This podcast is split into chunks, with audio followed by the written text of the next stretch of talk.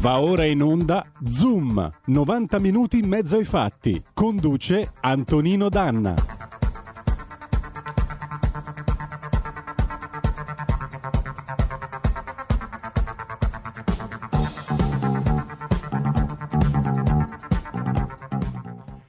Radio RPL nuovamente in diretta, 02 66 20 35 29 per intervenire, subito la linea ad Antonino Danna.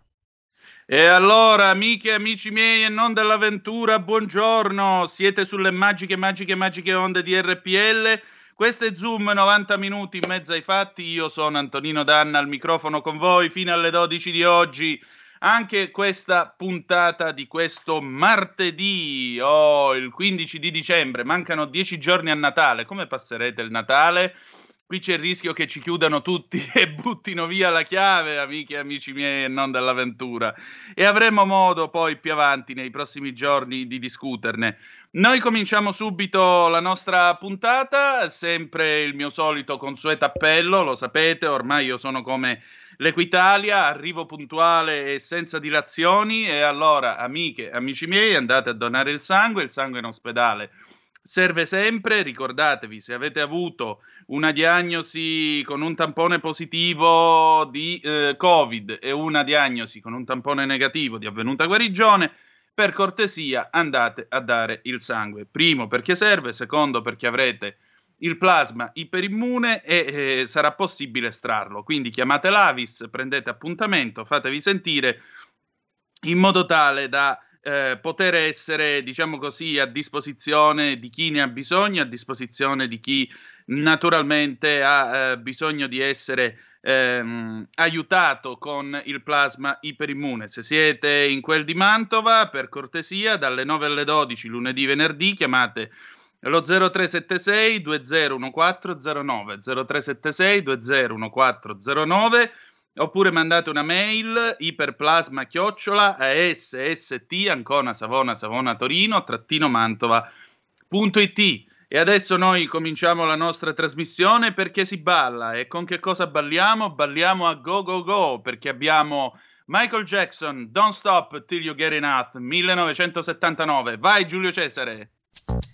You know, I was wondering, you know, if you could keep on, because the force, it's got a lot of power, and it makes me feel like it makes me feel like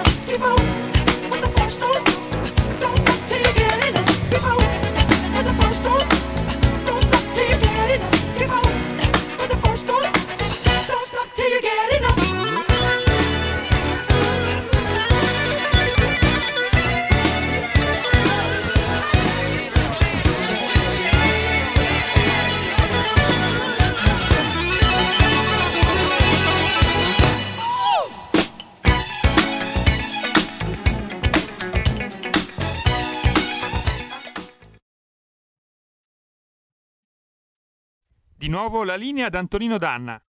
E rieccoci, siete di nuovo sulle magiche onde di RPL. Questo è sempre Zoom, 90 minuti in mezzo ai fatti. Io voglio salutare e augurare buon lavoro in plancia comando della regia al nostro Giulio Cesare Carnelli, che è il nostro condottiero delle magiche onde di RPL. Allora, oggi è martedì, lo sapete, è il giorno del fronte del blog, perché direttamente dal fronte del blog, che vogliamo chiamare così questo spazio, anche come il suo spazio internet, arriva con noi il nostro Edoardo Montolli. Buongiorno Edoardo. Buongiorno a tutti. Edoardo, buondì, ben trovato. Intanto, senti, ma io sto leggendo, prima abbiamo messo Michael Jackson che cantava Don't Stop Till You Get Enough, no? Dice, non ti fermare fino a quando non ne avrai abbastanza. Tu hai scritto un interessante servizio a proposito del momento attuale, l'appello all'Unione Europea: per favore non dateci i soldi. Cioè, qua non solo tu dici non arrivate manco a 210 miliardi e poi vi diciamo basta, non dateceli proprio i soldi, e lo dici anche con una certa ironia. Ce lo vuoi spiegare perché?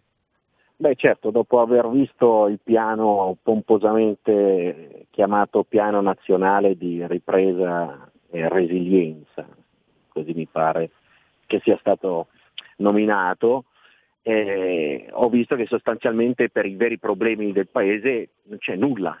No? Perché il vero problema che abbiamo avuto noi con il coronavirus, il primo vero problema qual è stato?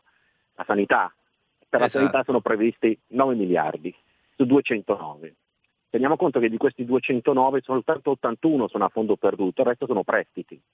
Per quanto bassi gli interessi siano, sono soldi che dobbiamo ridare. Quindi la sanità, che ha avuto 38 miliardi di tagli negli ultimi anni, prevede per la sanità sono previsti 9 miliardi. 10 in assunzione di medici e infermieri, che è l'altro secondo problema della sanità. No, investimento sulla telemedicina. Va bene. Praticamente è meno della metà di quello che si prevede per la parità di genere, la coesione sociale e territoriale. Cosa sia, non lo so. Beh, non lo so, però manco io, ti dico la verità, mi sembrano loro, delle colorate supercazzole. No? Esatto, e dopodiché arriviamo al grosso dei soldi, che sono i 48,7 miliardi per la digitalizzazione, e voglio ricordare che gli esperti del digitale in Italia sono quelli che hanno inventato la coda digitale con la storia dell'ecobonus, quando i computer italiani andavano in crash, i computer di Stato andavano in crash e si formava la coda con 200.000 persone avanti. Siamo a livelli di follia totale. E l'altra parte è per il verde, come possiamo dire, la riqualificazione green, la rivoluzione verde, la transizione ecologica. Ora io dico, le persone che sono cassintegrate, le persone che hanno un bar, un negozio, un ristorante, a cosa serve tutta questa cosa? A cosa serve? A nulla.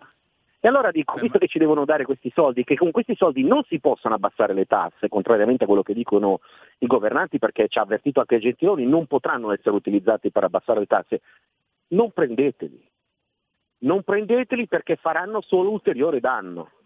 Ecco, questa è la realtà, perché loro possono dire che non li prendono da qua e li prendono dal MES, ma al MES sono sempre altri prestiti. E questo è il problema. Il vero problema qui è che noi dobbiamo abbassare drasticamente le tasse. Se non possiamo utilizzare questi soldi, dobbiamo per forza farne a meno, perché se li prendiamo per fare ulteriore debito attraverso queste fesserie tipo la parità di genere, la digitalizzazione, che peraltro se ne parla da 20 anni, e ogni volta abbiamo dei computer di Stato che sono ridicoli, no? Perché riescono a tenere meno di un sito porno, nel senso reale della parola, no? Cioè, Pornhub è molto più attrezzato di quelli che sono i computer di Stato italiano, ed è surreale. Se la situazione deve proseguire così, tanto vale non prenderli, perché altrimenti ci affosseremo, e quando ci affossiamo l'unica conseguenza che c'è sempre è la svendita delle aziende italiane agli stranieri. Esatto, esattamente. E ormai questo paese è diventato tra l'altro un terreno di shopping, specie per la Cina, specie per per i francesi. Io vi vorrei ricordare che mentre gli altri vengono e fanno shopping, quando le aziende italiane, aziende brave, capaci, competenti, tipo per esempio l'Enel, provano a mettere piede all'estero, come ad esempio l'Enel quando cercò di mettere le mani su EDF, l'Electricité de France, no? l'Enel francese. Francia, il governo si mette di mezzo subito, esattamente lo e si incazza pure qua. Già che c'è, questo è il fatto. Sì, certo, purtroppo è la realtà e noi abbiamo una classe politica dirigente che è totalmente inadeguata a far fronte a un problema del genere. Basti pensare che il 10 marzo scorso il ministro dell'economia, che ribadisco è un professore di storia, di economia non capisce, tant'è che il 10 marzo lui diceva nessuno perderà un posto di lavoro, andatevela a rivedere perché gli italiani hanno la memoria corta, il 10 marzo diceva nessuno perderà il lavoro, credo siamo già a 500.000 e i licenziamenti sono ancora bloccati. Questa è la realtà, no? Vi ricordo che a gennaio il Premier diceva che eravamo il paese pronto più di tutto il resto del mondo all'emergenza coronavirus, non avevamo il piano pandemico aggiornato, abbiamo la città di Bergamo con il record di letalità nel mondo per il coronavirus, siamo in una situazione grottesca, dobbiamo salvarci da soli, dobbiamo per forza salvarci da soli, indipendentemente dal governo e da queste ulteriori manovre. Guardate che la questione di 9 miliardi alla sanità e di 17 alla parità di genere è una cosa, come possiamo dire, surreale. Siamo nel mondo dell'iperuranio, siamo al delirio totale. Esatto, poi tra l'altro vorrei sottolineare, guardate che per la parità di genere c'era già un organismo pagato con cui si potevano fare delle riforme che sono già pagate dalle tasse degli italiani, quell'organismo si chiama Parlamento, cioè c'era da fare delle modifiche al diritto del lavoro, garantire il posto della donna che resta incinta, garantire dei sussidi, garantire la dignità della donna specialmente nel caso di femminicidio, di violenza sessuale, perché c'è qualcosa di più odioso della violenza sessuale secondo voi? Un uomo che usa violenza su una donna è un uomo che va messo al muro, non ci sono giustificazioni, una donna può uscire pure alle 4 del mattino col tanga e una maglietta con la scritta venite tutti con me, se dice no è no, e se deve andare in galera chi ha stuprato deve restarci, non è che ci sono santi e poi per buona condotta dopo un po' escono, e i casi in Italia mi pare che non siano mancati, o sbaglio? No, certo, il problema è sempre capire perché 17 miliardi, cioè mi dovrebbero giustificare questa cosa, la coesione sociale e territoriale, me la dovrebbero giustificare perché io sto pensando alla persona che è a casa con una famiglia ed ha una cassa integrazione e non ha ancora magari preso un soldo, sto pensando a quello che sta chiudendo il negozio e nel paese dove sto io ne stanno chiudendo tantissimi di bar, ristoranti eccetera, loro da questa cosa della digitalizzazione, dalla rivoluzione verde, della parità di genere, che cosa guadagnano? Non avranno neanche un abbassamento delle tasse. Per quale ragione uno deve continuare a tenere aperta un'azienda in Italia? Ma perché? Esatto. Ma per quale ragione? Cioè, il vero problema è questo, che non sanno che cosa fare. Esatto. E ci troviamo in una situazione veramente surreale, per quello ho fatto questo appello all'Europa, non dateci soldi, per carità. Sì, ma anche perché giustamente perché ricadiamo sempre nella solita discussione, Edoardo, cioè il politico chi è? Il politico è quello che pensa alla prossima elezione, lo statista è quello che pensa alla prossima generazione e a me non sembra che questa gente abbia l'idea di come sarà l'Italia nel 2030. Tu facevi l'esempio dei 9 miliardi alla sanità, i nostri ascoltatori lo sanno benissimo. Nel 2025 ci sarà il picco di pensionamenti dei medici specialisti e ci vogliono 5 anni per formare un medico specialista. Quindi dovremmo cominciare già da ora a preventivare i posti, a preventivare l'organico, ripianarlo, eccetera, eccetera. E questo non si fa, ci ammorbano solo con la storia dei vaccini tutti i santi giorni. Ma uno dovrebbe chiedere, signor Ministro Speranza, ma lei ci ha pensato che nel 25 magari non sarà Ministro, però intanto quella gente andrà giustamente in pensione? Che vogliamo fare? Ma il discorso che sottende a questa cosa è che loro danno 9 miliardi di qua, e 38 li andranno a recuperare dal MES sanitario, però dovrebbero spiegare che in entrambi i casi si tratta di prestiti, perché dei 209 miliardi soltanto 81 sono a fondo perduto, tutto il resto è prestito, anche esatto. Se uno dice gli interessi sono bassi, sono prestiti, bisogna esatto. Restituirli, e allora se li hai già qua usa questi, perché bisogna infilarsi nel meccanismo del MES che comunque sempre, come possiamo dire, è piuttosto delicato, anche se si tratta del MES sanitario, se già ce li stanno prestando di qua, perché dobbiamo chiederne ulteriori? Utilizziamo questi per la sanità. è una cosa di un'evidenza tale. Perché dobbiamo utilizzarli per cose totalmente inutili alla, come possiamo dire, all'emergenza? No? Cioè, che emergenza è? Sono la salute e il lavoro in questo momento, non è altro. Non è altro. Io non capisco perché non vedano queste cose, probabilmente perché non hanno mai avuto l'esigenza di lavorare. Probabilmente non hanno mai amministrato neanche un condominio, questo è anche l'altro punto, però il problema è che sono arrivati democraticamente al potere, abbiamo visto che uso hanno fatto delle istituzioni democratiche di questo paese, vedasi tutti i DPCM. La Costituzione è più bella del mondo, come dice Benigni quando va in Solluchero e viene il diabete pure il mio diabete. Cambiare, la Costituzione è più bella del mondo, aveva le leggi costituzionali per la modifica qua e là. L'unico buco che c'era era questo dello stato d'emergenza. Hanno saputo sfruttarlo e veniamo governati a colpi di DPCM, cioè atti amministrativi.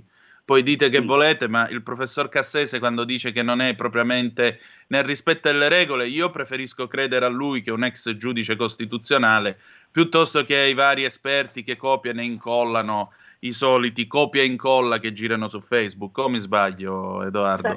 Forse sbaglio io. Utilizzato a quanto pare per il piano pandemico, no? Per l'aggiornamento del piano pandemico, perché era quello del 2006. Cioè, no, su queste cose qua io non riesco a capire perché... non ci sia un moto di ribellione davanti a Montecitorio, no? Cioè, è una cosa che francamente faccio fatica a comprendere, cioè l'intorpidimento degli italiani di fronte a questa situazione, perché quando sbloccheranno i licenziamenti la situazione sarà veramente terribile e quando l'Europa dovesse approvarci questo piano e darci questi soldi e con questi soldi non si farà nulla, allora come si risolveranno le situazioni? Cioè ci sono famiglie che non arriveranno a fine mese, ma nell'ordine di milioni. Io credo che non si sia percepito ancora qual è l'ordine dell'emergenza. No, assolutamente no. Quali sono i numeri dell'emergenza e quali saranno i numeri dell'emergenza fra pochi mesi? Io credo che questo vada colto, perché altrimenti la situazione rischia di degenerare, ma rischia di degenerare davvero in maniera catastrofica. Esatto, esattamente. Non ci sono idee, non c'è previsione del futuro, non c'è assolutamente previsione di quello che accadrà. Ma pare perché che siano soltanto preoccupati su chi debba gestire questa governance, ed è una cosa fuori dal mondo. Bisogna anzitutto, come possiamo dire, fare un piano prima ancora di capire chi lo deve gestire, o no? Cioè, vorrei ben dire, da mettere sul tavolo, non dire no. Lo gestisco io, facciamo il rimpasto, sono cose veramente folli. Io spero veramente che il Presidente della Repubblica possa dire qualcosa nel merito, perché se nemmeno lui percepisce il clima, io non so francamente dove andremo a finire fra qualche mese, fra pochissimo, appena sbloccheranno i licenziamenti, perché la situazione è veramente tesa. Io avevo scritto diversi articoli non appena si parlò del recovery fund, nei quali dicevo che era assurdo gioire perché i soldi non li avevamo ancora in mano e mi chiedevo perché nel resto d'Europa, i paesi del nord Europa stappavano lo champagne esattamente mentre noi festeggiavamo, c'era qualcosa che non andava. Infatti i soldi non li abbiamo ancora visti e adesso stiamo chiedendoli per non abbassare le tasse, ma per fare delle operazioni completamente folli, che a nulla servono per combattere l'emergenza. Io credo che in una situazione del genere non ci siamo mai trovati, con un governo così impreparato a far fronte a qualsiasi problema. Di ordine quotidiano, ma poi di ordine di previsione. Tu citavi la cabina di regia. Io vorrei ricordare a chi ci sta ascoltando che quando dall'America arrivavano i soldi del piano Marshall, i soldi del piano Marshall per la ricostruzione dell'Italia in mano a un signore che si chiamava Alcide De Gasperi, e scusate se è poco, erano soldi che venivano gestiti dai ministri e dal governo, non c'era nessuna cabina di regia e veniva costantemente informato il Parlamento all'interno del quale si decidevano le direttive principali. Questa è la democrazia e così funziona. Punto. L'esempio ce l'abbiamo già, basta studiare i libri di storia. non la cabina di regia, i tecnici e questo e quello e altra gente stipendiata. C'è già la gente stipendiata, i ministri. Se i ministri non sanno fare il loro mestiere, andate a casa, ci mettiamo qualcun altro. Funziona così, ragazzi. Sì, io credo di avertelo già detto. Per dare la misura del nanismo di questo governo, basti pensare che per affrontare il coronavirus, nella CTS del governo non c'è un virologo. Come ha denunciato a marzo la Società Italiana di Virologia, come mi ha confermato in un'intervista per il giornale del mese scorso, il virologo Palù, che è forse il padre della virologia italiana, tra i padri della virologia italiana. Cioè noi per affrontare il peggiore dei virus non abbiamo un virologo nel CTS, abbiamo epidemiologi, abbiamo infettivologi, abbiamo immunologi, non abbiamo virologi. È come dire che io ho un problema al ginocchio e vado dal gastroenterologo. Cioè il livello è questo. Cioè cosa costava mettere un virologo nel CTS? Ma se nemmeno le basi ci sono, come pensiamo di poter andare avanti ad affrontare, come possiamo dire, il resto dell'emergenza? Se sul virus non mettiamo il virologo, è una cosa veramente folle, no? Esatto, esattamente. E soprattutto, oltre a non avere le idee, non hanno neanche il modo di comunicare la crisi, comunicare l'emergenza e far capire agli italiani quello che ci sta succedendo. E di questo tra poco parleremo con il secondo ospite nel faccia a faccia. Edoardo, grazie del tuo tempo oggi con noi e grazie del tuo pezzo di oggi. Noi ci ritroviamo martedì prossimo, va bene? Grazie a voi e buona giornata. Grazie a te e buona giornata. E allora adesso Giulio Cesare, per favore, pausa. Porta con te ovunque RPL la tua radio. Scarica l'applicazione per smartphone o tablet dal tuo store o dal sito radiorpl.it. Cosa aspetti?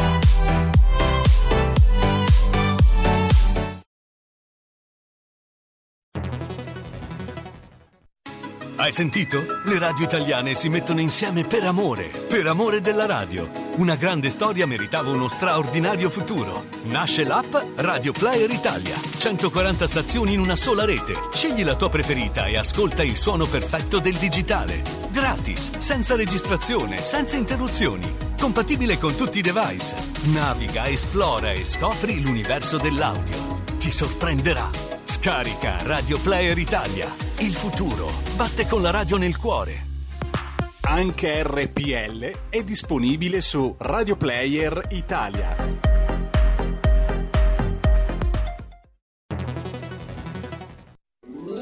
Stai ascoltando RPL, la tua voce libera, senza filtri né censura. La tua radio.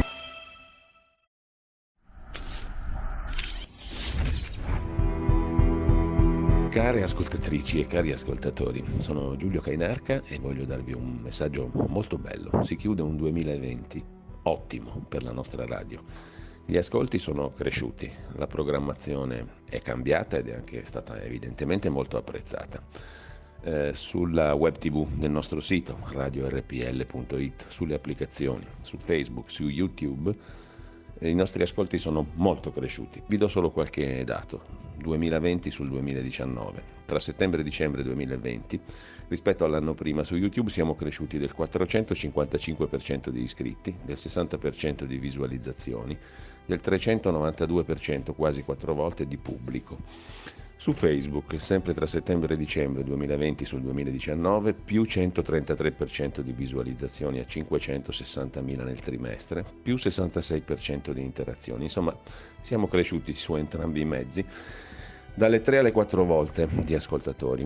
Quindi, semplicemente, grazie. In particolare sono cresciuti gli ascolti nella fascia tra i 35 e i 44 anni ed è cresciuto del 10% il pubblico femminile su quello maschile.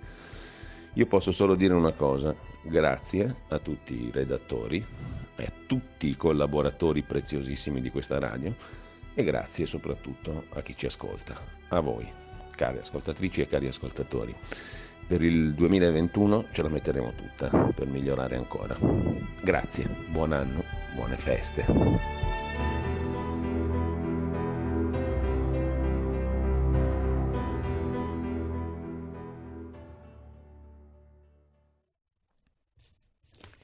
e ridiamo subito la linea ad Antonino Danna. E rieccoci, avete ascoltato prima la voce del nostro direttore Giulio Cainarca commentare i risultati d'ascolto di quest'anno. Grazie per la vostra attenzione, continuate, mi raccomando, a seguirci e incoraggiare, perché senza di voi la radio non può esistere. Allora, ho il piacere di presentare il nostro ospite per il faccia a faccia di oggi, Marco Lombardi, 63 anni, lombardo di Milano. Sociologo, direttore del centro di ricerca It's Time, Italian Team for Security, Terroristic Issues and Managing Emergencies, che si occupa di terrorismo e sicurezza oltre che di gestione delle crisi. Professore ordinario di sociologia all'Università Cattolica del Sacro Cuore, dove insegna sociologia, teorie tecniche della comunicazione mediale, cooperazione nelle aree post-conflict, sicurezza e contrasto al terrorismo, criminologia applicata. È autore di diversi volumi, come ad esempio Il terrorismo nel nuovo millennio, attraverso i loro occhi, l'Università Cattolica per l'Afghanistan, editi da Vita e Pensiero. È anche membro della commissione di Palazzo Chigi sulle strategie di contrasto al terrorismo e alla radicalizzazione, del Comitato di riflessione e indirizzo strategico del Ministero Affari Esteri e della Cooperazione.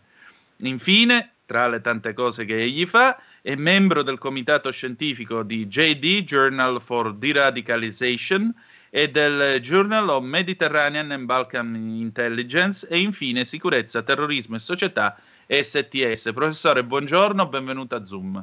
Buongiorno, ma dov'è che hai trovato tutta quella roba? Ma scusi, qua l'informazione, cerchiamo di fare informazione, no, ci mancherebbe. Andiamo a informarci sui nostri ospiti prima di cominciare.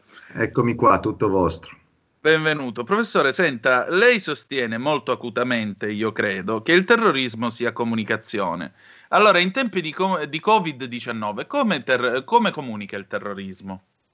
Beh, il terrorismo è comunicazione, perché noi dobbiamo sempre partire dal presupposto, semplicemente ricordarci il fatto che l'obiettivo del terrorismo è fare paura, signori, ok? Quindi non è ammazzare la gente, intendo dire, non sto dicendo che il terrorismo non ammazza la gente, ma ammazzare la gente serve a fare paura, non a eliminare, uso queste parolone, delle organizzazioni biologiche, cioè non buttare via dei sistemi biologici, quelli che siamo noi, ma eliminiamo delle persone, perché in questo modo facciamo paura a chi sopravvive. Se noi inquadriamo il terrorismo in questa logica, ci rendiamo conto come non sia adeguato comprenderlo con gli strumenti normali della criminologia, perché non sono dei criminali normali, e come la comunicazione diventi centrale. In tempo di Covid, per certi versi il terrorismo ci può sguazzare, nel senso che il Covid di per sé fa paura.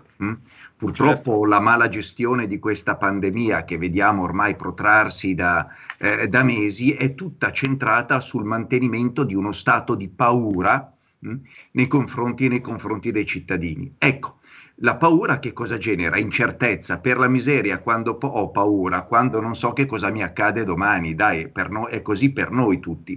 Questo aumenta l'incertezza. Nel momento in cui l'incertezza aumenta, ecco che soprattutto il terrorismo può cogliere le occasioni per farsi avanti, le opportunità.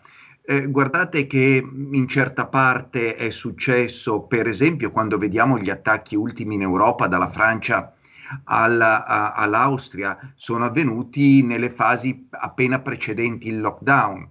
C'erano stati grandi timori all'inizio della pandemia sul fatto che proprio il riposizionare, diciamo così, le agenzie di sicurezza a occuparsi dei cittadini che non rispettavano i divieti, piuttosto che il terrorismo, avrebbe potuto favorire il terrorismo.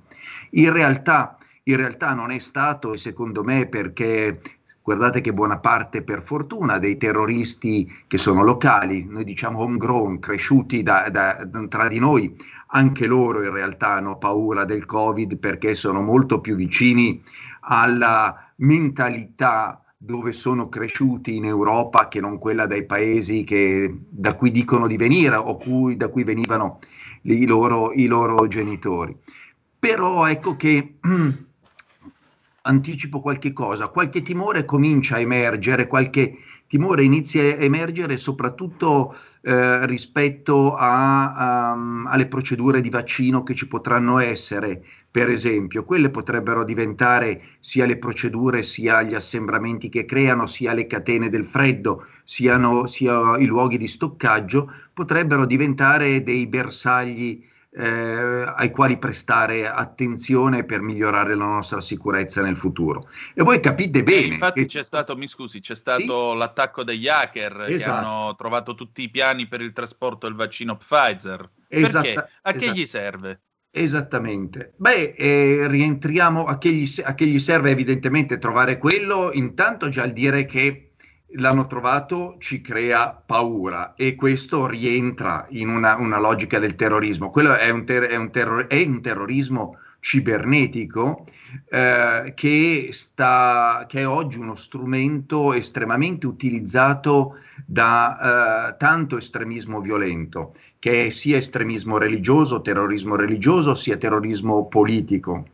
Da cui la nostra preoccupazione, perché lei l'ha detto chiaramente, c'è già stato questo primo attacco hacker, non si può escludere che sia una premessa per raccogliere informazioni per altro dopo, e indubbiamente comunque l'organizzazione logistica e l'organizzazione della somministrazione del siero diventa sicuramente un tema di attenzione rispetto alla sicurezza, perché immaginate, noi abbiamo paura del virus.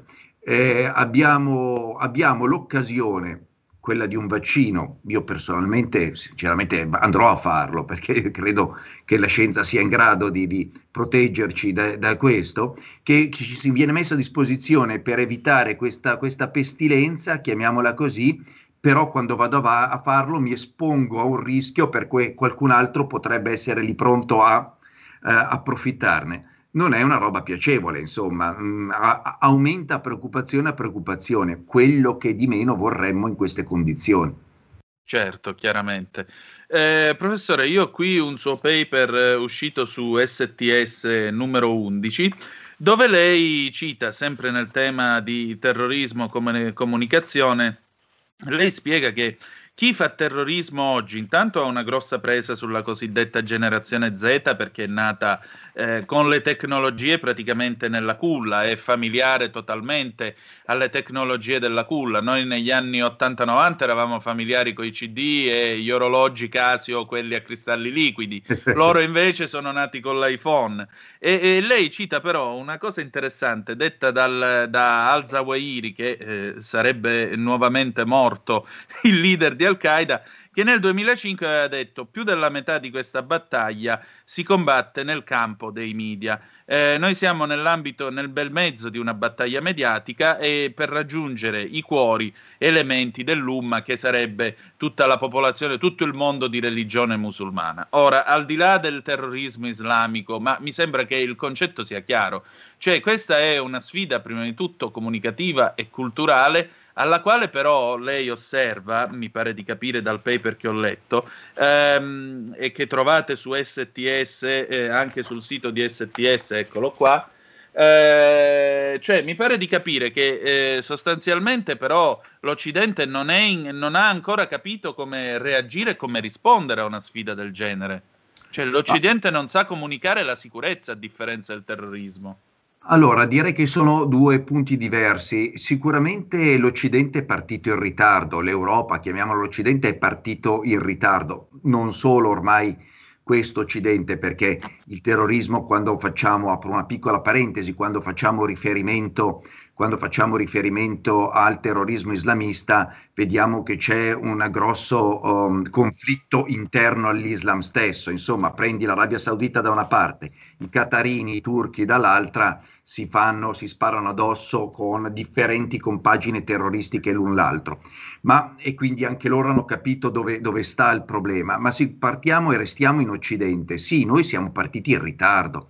Noi siamo partiti da una visione assolutamente vuota, stupida, centrata su di noi, pensando che dall'altra parte ci fossero dei beduini che girano in pantofole, non connessi con il mondo, sulle dune. Allora, io il deserto l'ho attraversato in lungo e in largo per tantissimi anni per i fatti miei, e vi assicuro il beduino col cammello e la K47 lo trovi con grande frequenza, ma la sua tenda ha una parabola, da decenni ha una parabola connessa a un satellite con un televisore. Da quello ad arrivare a internet il passo è stato un attimo.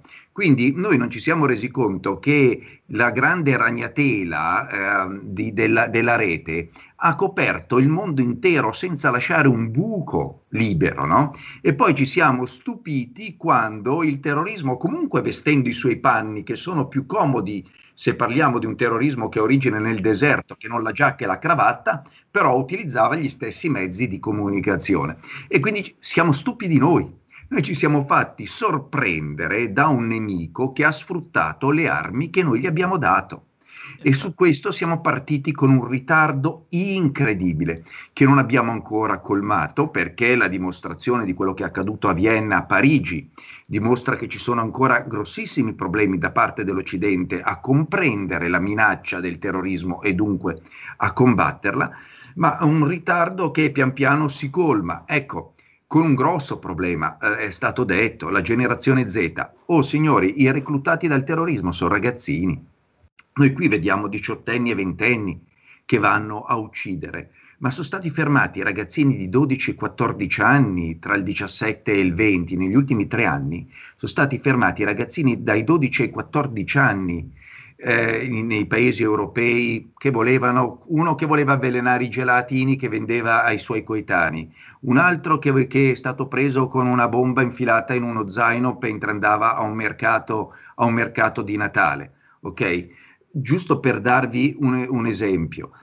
Quindi questo è un grosso problema, perché è chiaro che i ragazzi vivono immersi dentro nel digitale, il digitale privo di controllo diventa per loro una minaccia, sono degli sprovveduti, ma anche è un problema culturale per l'Occidente, che vuol dire che ha perso insomma qualche attu nell'educazione dei propri giovani, perché ormai la cosa non ha a che fare solo con islamisti radicali, a 12 anni islamisti radicali, ma che cavolo ragazzi, quando io guardo la propaganda di Daesh mi rendo conto che prima di parlare di Islam radicale e di Allah, le figure che vengono proposte sono molto più simili all'entusiasmo che per un dodicenne poteva suscitare per me leggere Le avventure della tigre di Monpracen di Salgari.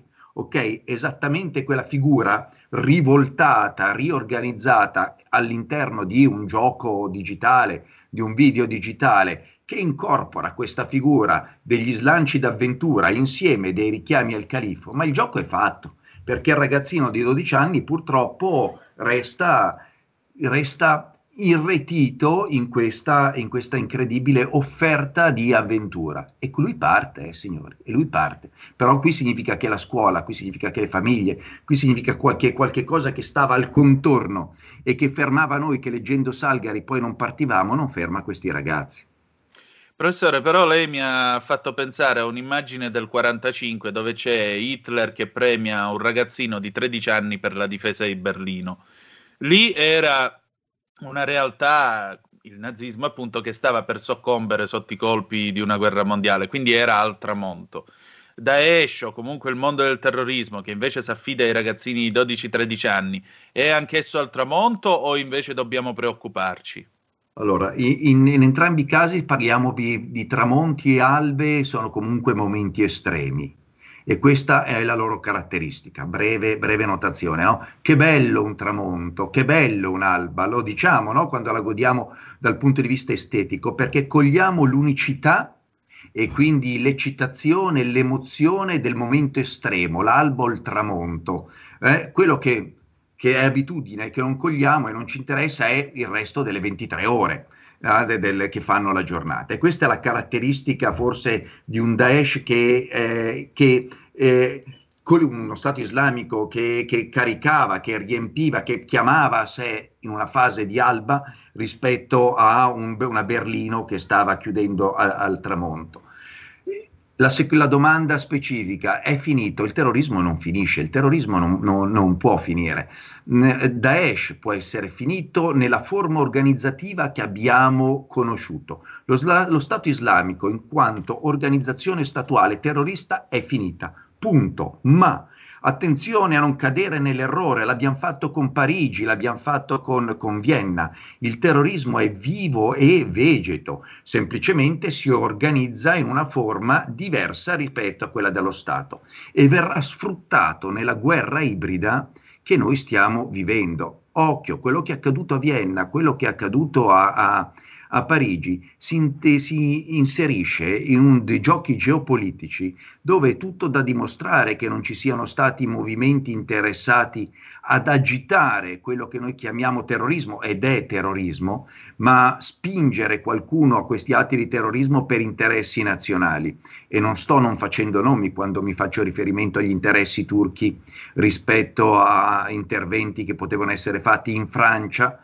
Le faccia a faccia Macron-Erdogan sta proseguendo e a Vienna, che è comunque considerata sul margine dei Balcani sempre un'area di interesse turco, e quello che è accaduto con lupi grigi tra Vienna e Parigi in quel periodo, chiusura di moschee vicino ai turchi e minacce esplicite promosse dal presidente turco nei confronti della Francia e anche di Vienna in quelle settimane, non possono far pensare che il terrorismo continuerà a perdurare. Il terrorismo islamista sarà sempre più sfruttato da stati che noi non riconosciamo essere canaglia, ma che nella loro pratica sono assolutamente stati canaglia, come quello presieduto dal satrapo Erdogan. Tanto per essere chiari. Professore, ora io sposto un poco l'attenzione nella nostra conversazione su un altro paper che ha pubblicato sull'ultimo numero di Start, perché sempre restando in tema di comunicazione, noi stiamo attraversando un periodo abbastanza ingarbugliato a proposito del Covid. Lei accosta la pandemia e la sua gestione mediatica a Chernobyl, al disastro del 1986. Lei dice sostanzialmente, sappiamo tutto di tutto, ma non siamo stati in grado né di comunicare né tantomeno di trarre qualche lezione da tutto questo. Anzi, addirittura, mi permetto di aggiungere, mai come ora vediamo virologi che sono divisi in tribù e vanno a parlare in televisione della qualunque. Politici come Veltroni, che voglio dire, tutto il rispetto, ma che cosa ne saprà lui di virologia, che zittisce un virologo e gli dice non dobbiamo terrorizzare la gente. Cioè, ma che cosa non funziona qua nella comunicazione? Dov'è l'effetto Chernobyl? L'effetto Chernobyl è leggermente diverso di quello che lei ha sottolineato, io lo intendo in maniera diversa. Allora, la relazione tra Chernobyl e la pandemia è la comunicazione. Un evento, il crisis management, la gestione della crisi avviene soprattutto attraverso la comunicazione. Perché Chernobyl è importante? Perché per vecchi come noi che se lo ricordano bene, Chernobyl è stato il primo disastro nucleare, il rilascio di particelle nell'atmosfera, e semplicemente vi invito a pensare una cosa.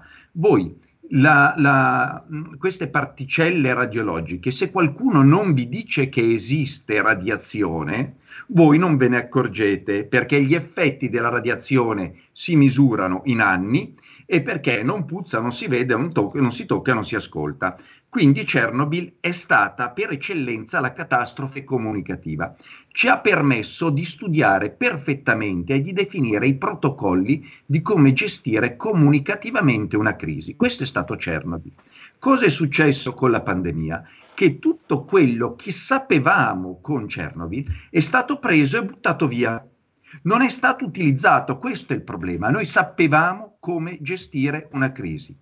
La pandemia... La gestione della crisi pandemica, soprattutto dal punto di vista comunicativo, ha negato quello che la scienza aveva detto, a cominciare dal fatto che serve una voce univoca che parli, che la scienza è la dimensione più accreditata, che bisogna evitare di avere scontri pubblici tra gli scienziati, perché altrimenti questa voce evidentemente non è più affidabile, che non è opportuno che la politica abbia uno spazio rilevante, perché è la dimensione oggettiva, disinteressata del medico e dello scienziato che permette di raggiungere il target, che la fiducia dei confronti dei cittadini attraverso il mantenimento della coerenza è l'obiettivo da raggiungere, eccetera, eccetera, eccetera. Tutte cose che sono state smentite. Perché sono state smentite? Perché purtroppo da parte di tutti, e parlo proprio di tutti, non riesco a fare una differenza tra governo e opposizione, la pandemia è stata sfruttata come un'occasione di vantaggio politico per ciascuno. Nessuno ha avuto interesse, probabilmente perché fin dall'inizio questa cosa è stata sottostimata, per cui in realtà qualcuno ha pensato di, beh sì, sarà importante, ma non fino a un certo punto, se noi la sottolineiamo un pochino più importante ce la giochiamo a nostro vantaggio. In realtà la questione, la pandemia è molto più importante di quello che sembrava all'inizio, ma ormai i giochi erano fatti, perché nel crisis management, quando si perde la fiducia del pubblico, non si recupera più fino a quando il tutto non è finito. Insomma, si sta cercando di chiudere la stalla dopo che i buoi se ne sono andati. E questa è colpa di una becera classe politica che ha usato, ma non solo in Italia, signori, che ha usato la pandemia come strumento per avvantaggiarsi in proprio e non per aiutare i propri cittadini. D'altra parte qualche domanda ce la facciamo, no? Noi stiamo decidendo di aprire tutto, la Germania sta decidendo di chiudere tutto, ha chiuso tutto l'Olanda, ha chiuso tutto Londra, noi siamo in testa al terzo posto al mondo per morti su 100.000 abitanti. La Germania è al terzultimo posto, 26 su 100.000, noi 105 su 100.000. Insomma, è chiaro che ci sono una serie di problemi o sulla gestione o su come si contano i morti, sono tanti problemi, ma al di là della ragione dei problemi, il risultato, comunque sia la causa, è quello, e noi stiamo vivendo questo risultato indipendentemente dalle sue ragioni. Su questo deve puntare il management. Però invece ne siamo sempre lontanissimi. Esatto. Senta, in Germania abbiamo visto addirittura la Merkel arrivare quasi alle lacrime per convincere una nazione, e i tedeschi, voglio dire, non sono un popolo emotivo come siamo noi qua in Italia. Non dico, mi passi la battuta alla Gianfranco D'Angelo, non dico che dobbiamo assistere alle taumaturgiche lacrime del presidente Conte. Si ricorda quando diceva certo, le taumaturgiche lacrime di Marina Ripa di Meana? Però, certo, voglio dire, ma a che cosa dobbiamo assistere per convincere gli italiani a stare in casa ed evitare di andare a ingrossare le file di quelli che stanno nelle terapie intensive? Ma è difficile, sa, valutare questa cosa. Da una parte perché c'è anche molta narrativa sul fatto che gli italiani siano degli scavezzacollo irresponsabili. Io ieri ho sentito due telegiornali ieri sera nazionali, e da una parte Milano veniva rappresentata come il luogo dello shopping indecente senza il rispetto delle distanze, sull'altra rete nazionale Milano veniva rappresentata come sì, c'è un grande affollamento ma non c'è assembramento, cioè le distanze sono rispettate dai milanesi che vanno a fare lo shopping, no? E questo è estremamente... Ritorno al discorso di prima, la stessa immagine può essere vista in maniera molto diversa, ma questo fa parte della gestione strategica, se vogliamo. Dall'altra però ci dà poca chiarezza su quale cavolo è il comportamento dei milanesi, e poi andiamo avanti, dei napoletani, dei romani o quant'altro, no? Perché ne troviamo sempre descrizioni diverse. Io devo dire che a dispetto di tanti politici e soprattutto medici che ho sentito in questi giorni, virologi che dicono non possiamo affidarci al buonsenso delle persone, io invece dico dobbiamo soprattutto affidarci al buonsenso delle persone. Insomma, non siamo proprio una manica di rincoglioniti, no? Noi italiani. E soprattutto in questo momento siamo toccati nell'anima perché abbiamo perso dei cari, nel portafoglio perché perdiamo il lavoro, e nella salute che stiamo perdendo la nostra. Quindi io credo che si debba ragionare con la testa propria. E lo dico, anche queste vicende sul vaccino, hai detto per la prima volta la mia età, ho 63 anni, io ho viaggiato tutto il mondo, io per decenni sono stato abituato a viaggiare per il mondo con un librettino giallo che certificava il fatto che io ero vaccinato al colera, al tifo, alla febbre gialla. Chi ha fatto come me i 3 giorni si ricorda delle punturazze fatte quando si andava militare, ti mettevano dentro tutti i vaccini possibili. Ma signori, per decenni noi abbiamo vissuto con questa certificazione, senza la quale io non entravo nell'80% dei paesi del mondo. E questo era riconosciuto legittimo da tutti, a cominciare da me, che sapevo che per entrare in quel paese e per non prendermi niente, la febbre gialla, dovevo averla certificata. Che cosa la meniamo nel 2020? Che senso ha nel 2020 menarla sull'obbligo, non obbligo, sulla certificazione? Signori, sono solo 10 anni che non ci sono più questi obblighi, perché si pensava che fossero le malattie superate, ma fino a 10 anni fa ancora c'erano e ancora ci sono se entriamo in aree affette. Allora dobbiamo cominciare a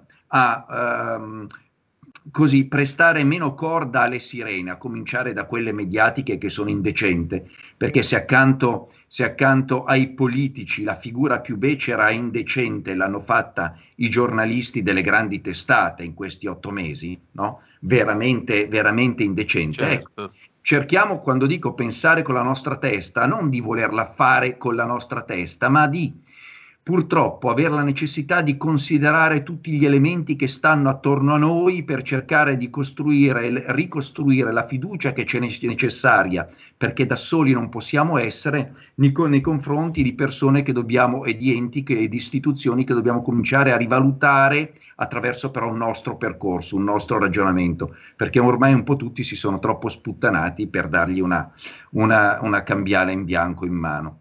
Ecco, allora ci fermiamo un attimo e torniamo subito. Professore, lei ne ha ancora un po' di tempo? Sì, dai, ancora un po'. Va bene, allora Giulio Cesare, pausa e torniamo subito. Ehi, sveglia! Chi ha parlato? Sono io, la Digital Radio. Anche in camera mia? Ma non abitavi nella mia auto? Analogico che non sei altro. Per tua informazione, da quest'anno mi puoi ascoltare nelle auto nuove, in casa e dovunque ci sia una radio. Eh sì, da quest'anno dove c'è radio c'è DAB. Ascolta le tue radio preferite con il suono perfetto della Digital Radio e scopri tanti contenuti extra. Sì, però svegliati, Dibidi dobidi DAB. Anche RPL, la tua radio, è in Digital Radio. Porta con te ovunque RPL, la tua radio. Scarica l'applicazione per smartphone o tablet dal tuo store o dal sito radiorpl.it. Cosa aspetti?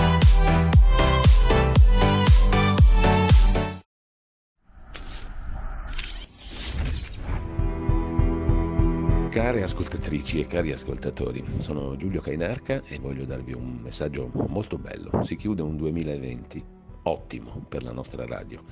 Gli ascolti sono cresciuti, la programmazione è cambiata ed è anche stata evidentemente molto apprezzata. Sulla web tv del nostro sito radiorpl.it, sulle applicazioni, su Facebook, su YouTube, i nostri ascolti sono molto cresciuti. Vi do solo qualche dato. 2020 sul 2019. Tra settembre e dicembre 2020, rispetto all'anno prima, su YouTube siamo cresciuti del 455% di iscritti, del 60% di visualizzazioni, del 392%, quasi 4 volte, di pubblico. Su Facebook, sempre tra settembre e dicembre 2020 sul 2019, più 133% di visualizzazioni a 560.000 nel trimestre, più 66% di interazioni. Insomma, siamo cresciuti su entrambi i mezzi dalle 3 alle 4 volte di ascoltatori. Quindi, semplicemente, grazie. In particolare sono cresciuti gli ascolti nella fascia tra i 35 e i 44 anni ed è cresciuto del 10% il pubblico femminile su quello maschile. Io posso solo dire una cosa: grazie a tutti i redattori, a tutti i collaboratori preziosissimi di questa radio e grazie soprattutto a chi ci ascolta, a voi, care ascoltatrici e cari ascoltatori. Per il 2021 ce la metteremo tutta per migliorare ancora. Grazie, buon anno, buone feste.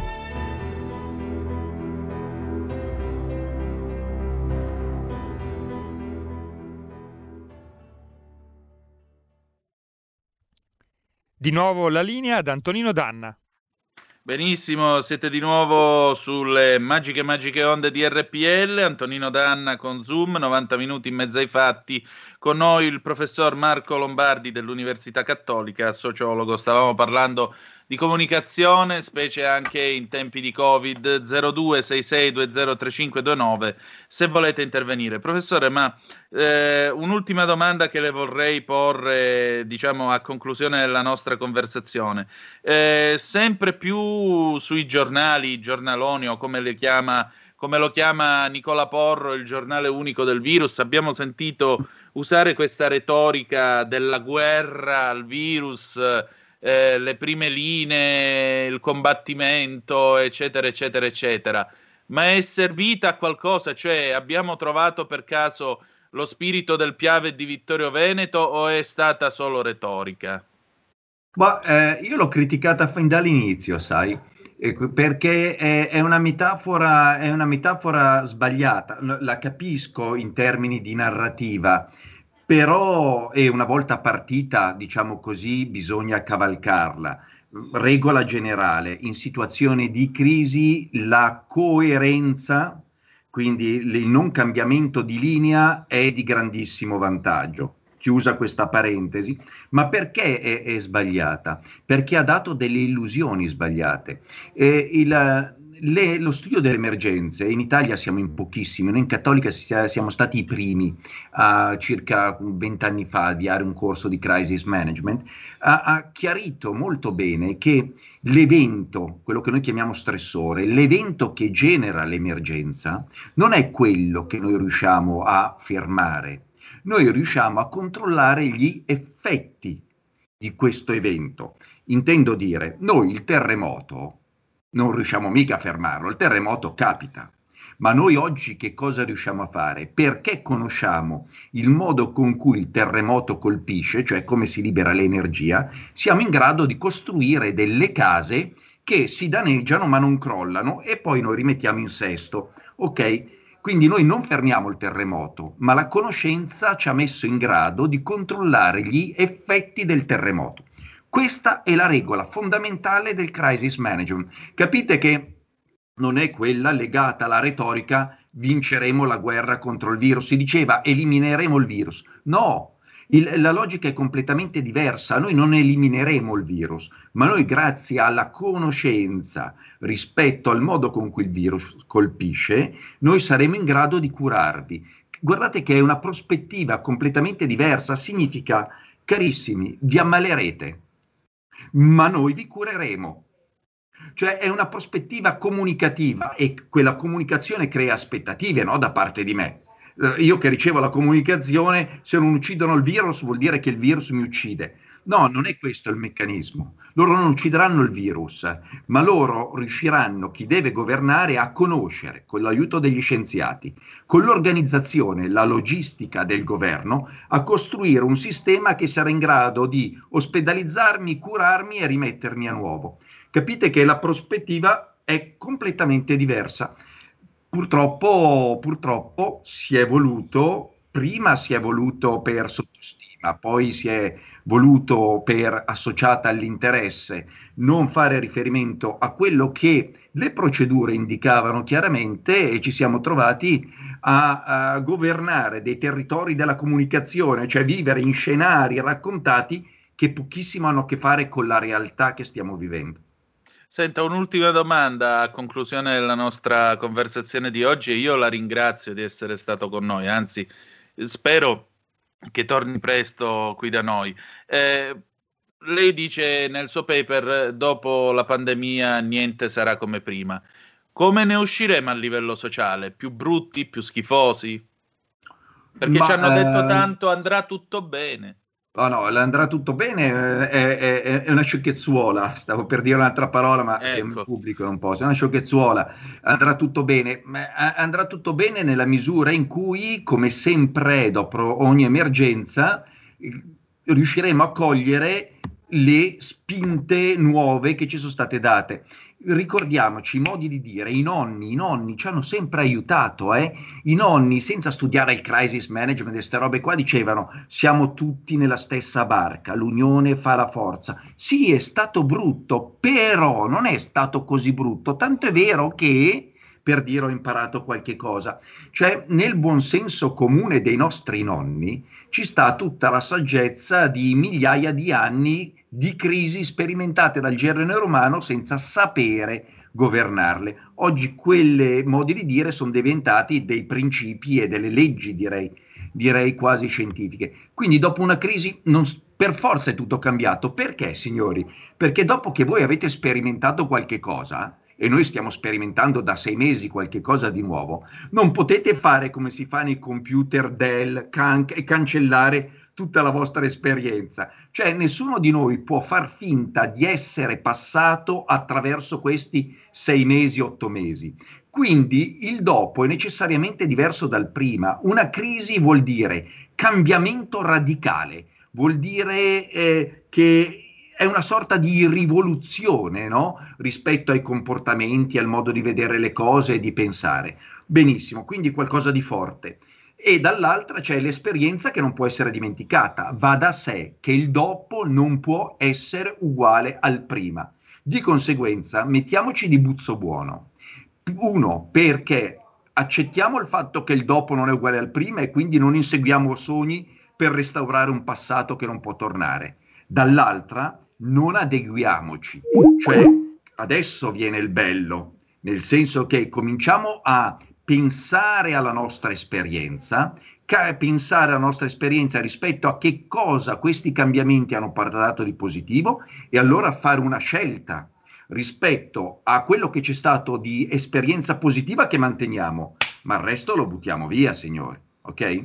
Quindi ora viene il bello, la ricostruzione è più impegnativa perché richiede un traguardo a lungo termine che non la risposta all'emergenza, che è sempre un traguardo breve in termini di tempo. Certo. Professore, grazie di essere stato con noi. Davvero. Grazie a voi. E grazie del suo tempo. È sempre un piacere stare con te e con questo pubblico che RPL è sempre adorabile. Grazie. Spero che torni presto tra noi. Grazie ancora e buona giornata. E allora il professor Marco Lombardi è stato con noi, adesso noi procediamo con la nostra trasmissione perché è giunto il momento di collegarci con via Piero Bon a Padova, dove c'è l'edicola 206 del nostro Ettore Toniato, e quindi Padova Calling. Padova Calling con Ettore Toniato e l'edicola 206. Oh, buongiorno Padova, c'è qualcuno di là in via Piero Bonna all'edicola 206? Ci sarà il nostro Ettore Toniato in tutto il suo splendore? Ecco, per il momento Ettore Toniato non è disponibile, però contiamo entro un minuto di averlo con noi, Antonino. Vabbè, non c'è problema. Intanto però, se volete telefonare 0266203529, perché mi pare che la conversazione di oggi sia stata abbastanza avvincente, abbastanza interessante. Vedete che viviamo dei tempi nei quali dobbiamo avere la capacità, come diceva il professor Lombardi, di mettere in atto l'idea di rinascita. Se mi permettete, mi sembra di aver capito, cioè l'idea di pensare a costruire un futuro diverso, a costruire un futuro migliore, perché ne abbiamo veramente bisogno. A me sembra... Oilà, eccolo qua, il nostro Ettore Toniato, buongiorno! Buongiorno, ci siamo. Allora, come vanno le cose stamattina all'edicola 206? Tutto bene, si sta parlando, come ha seguito la trasmissione, di questi vaccini, di questa unità di crisi, insomma ho ascoltato con molto interesse, molto piacevole la trasmissione di stamattina. Meno male, che cosa ne hai pensato? Che conclusioni ne avete tratto lì all'edicola? Guarda, giustamente come diceva anche adesso il signore specializzato in antiterrorismo, si ha tutti paura, chiaramente hanno tutti paura, però è giusta anche comunicativamente far capire che l'ondata che c'è adesso e sicuramente siamo più pronti, o almeno dovremmo essere più pronti a fronteggiare dal punto di vista del sistema sanitario la malattia di una persona, quindi la persona dovrebbe sentirsi tra virgolette protetta e sarebbe utile far capire: guarda, ti seguiamo, siamo più pronti rispetto a febbraio, quindi ecco, questo basterebbe, ecco, senza terrorizzare tanto le persone. Stamattina si parla un po' delle notizie, sono arrivate ieri dal sud-est inglese, di questa mutazione del virus. In realtà una maggiore diffusione, una maggiore trasmissibilità del virus non indica una maggiore pericolosità, ecco. Quindi ho fatto un pochino di fact checking stamattina sulla Fondazione Veronesi, che ha subito messo le cose in chiaro, che le mutazioni sono effettivamente cose normalmente naturali, diciamo, errori di trascrizione, il virus che si abitua al sistema immunitario. Ce ne sono state addirittura 13.000, di cui la più conosciuta è questa seconda ondata, che fondamentalmente è una variazione che si è individuata in Spagna e, complice il turismo spagnolo di Valencia, in pratica a Valencia è stata isolata, diciamo, complice il turismo spagnolo, ha un po' causato questa seconda ondata, però non è assolutamente vero che c'è una maggiore pericolosità.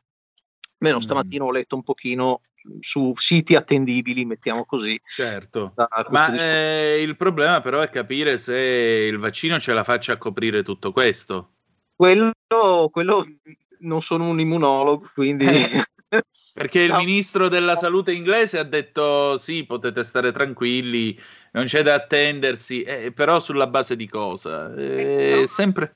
un governo che ha qualche virologo all'interno, mentre invece noi un po' manchiamo da questo punto di vista, ecco. Sì, noi più che altro manchiamo anche di un governo ormai, ma questo è un altro paio di maniche. Se Renzi giovedì una volta tanto è coerente con se stesso, ho l'impressione che balleremo la samba sotto Natale. Sarà bello da vedere, insomma, sì. Che la stabilità in questo momento sarebbe forse una cosa auspicabile, ma così non è. Vedremo che cosa succederà, ecco, stiamo alla finestra, insomma. È l'unica cosa che possiamo fare, che abbiamo fatto in questi 10 mesi. Quest'anno, esattamente, siamo stati alla finestra, abbiamo cercato di essere...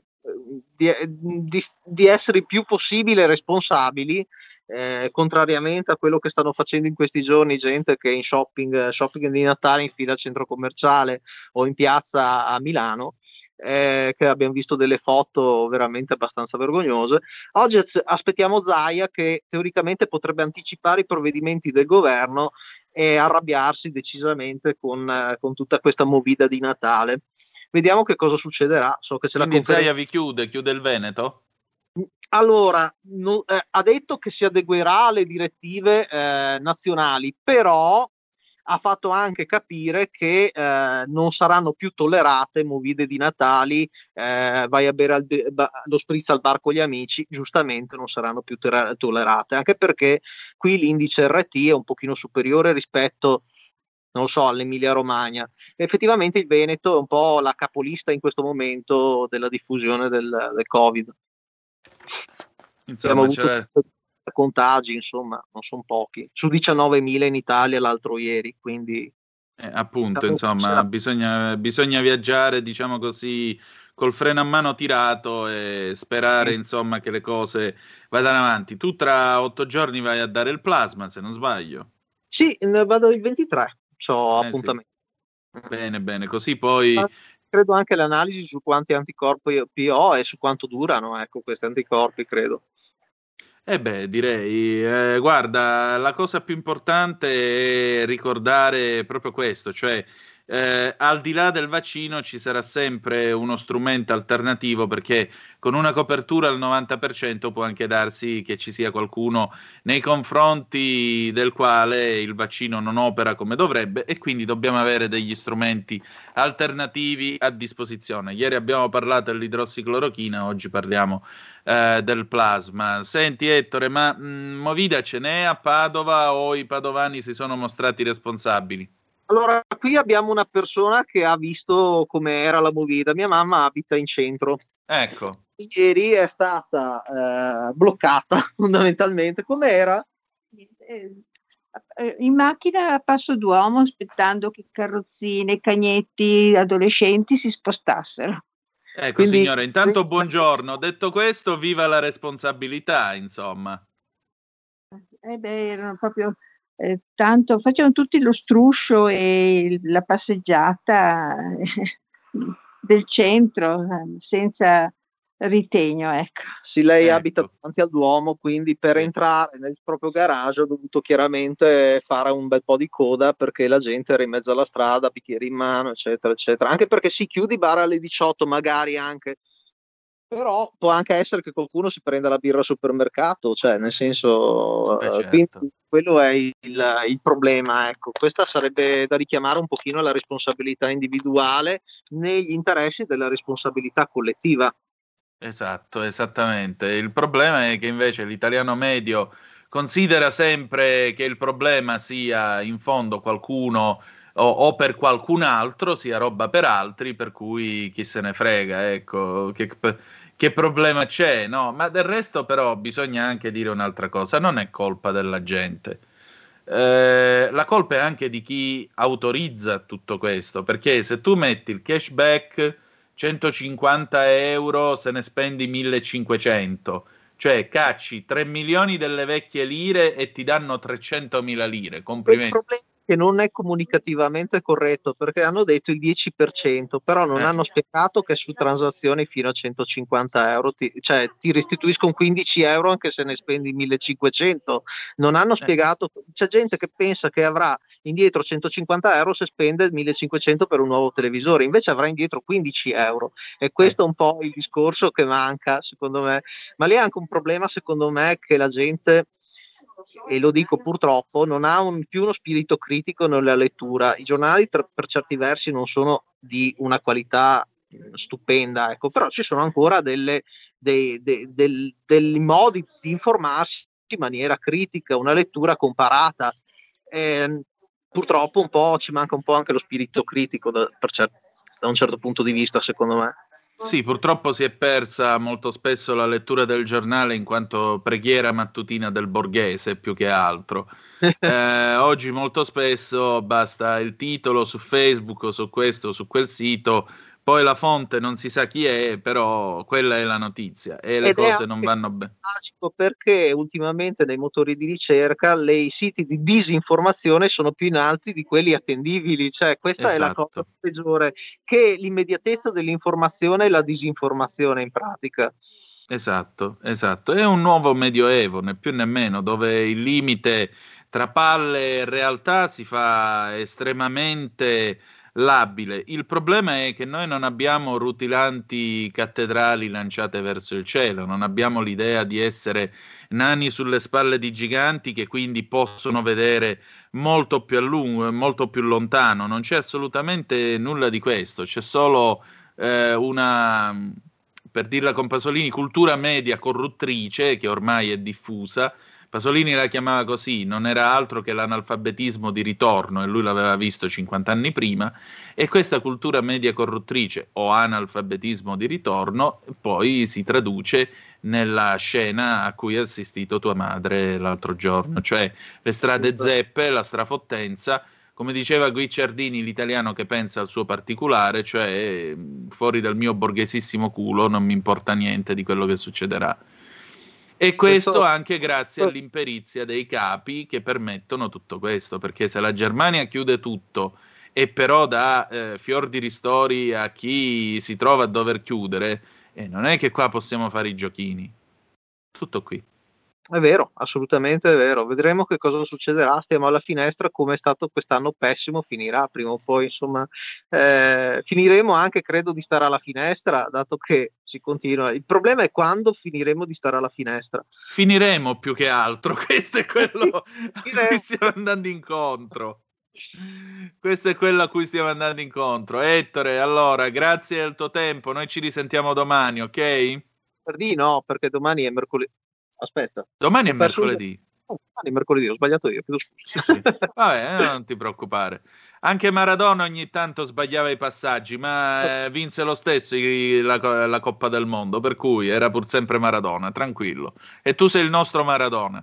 Allora, Al netto di vizi e virtù, sia chiaro. Ecco, il cortisone ancora. Appunto. Grazie Ettore, a domani, un abbraccio. Ciao. Ciao ciao. E allora, amiche, amici miei e non dell'avventura, siamo giunti alla fine della nostra trasmissione. Grazie di essere stati con noi. Ci lasciamo con una bella canzone d'amore che è Girasole di Giorgia del 1999, perché tu non mi basti mai, non mi basti mai, con quelle labbra disegnate. E che dir di più, noi ci ritroviamo domani alle 10:35 trattabili, sempre sulle magiche onde di RPL.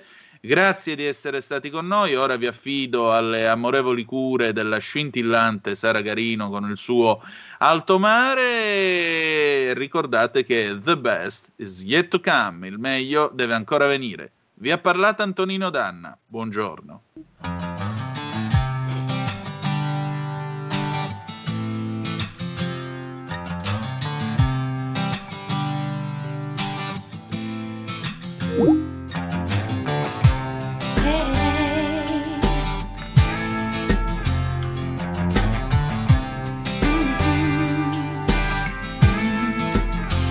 Come un girasole giro intorno a te, che sei il mio sole anche di notte.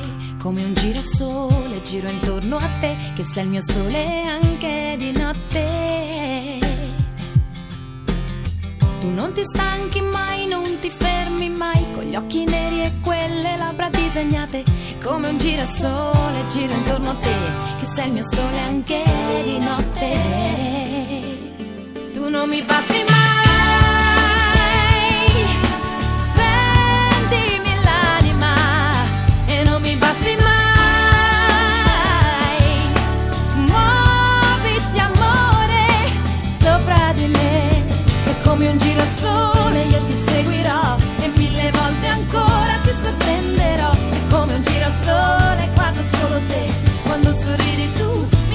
senza fiato,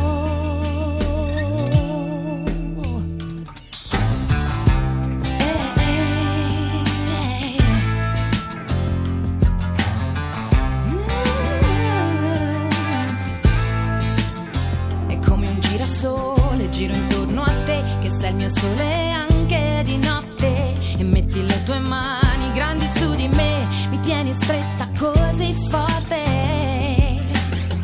Non ti stanchi mai, non ti fermi mai, con gli occhi neri e quelle labbra disegnate. E come un girasole giro intorno a te, che sei il mio sole anche di notte.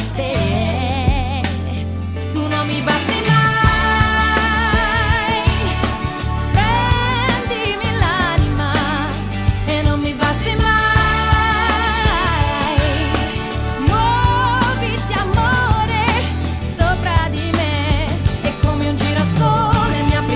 Te, chiedimi tutto, anche quello che non c'è. Come un girasole io ti seguirò e ancora ti dirò che non mi basti mai, non mi basti mai, e mille volte ancora io te lo direi, che non c'è nessun altro al mondo. E come un girasole io ti seguirò e mille volte ancora mi innamorerò.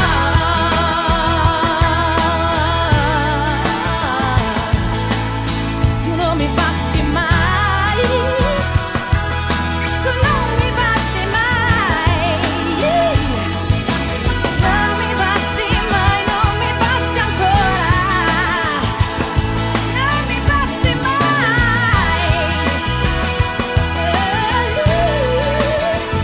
non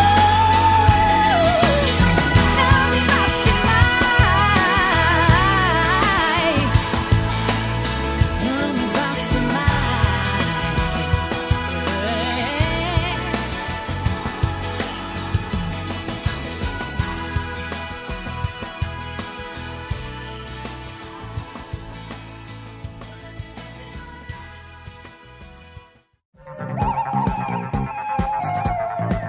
Avete ascoltato Zoom, 90 minuti in mezzo ai fatti.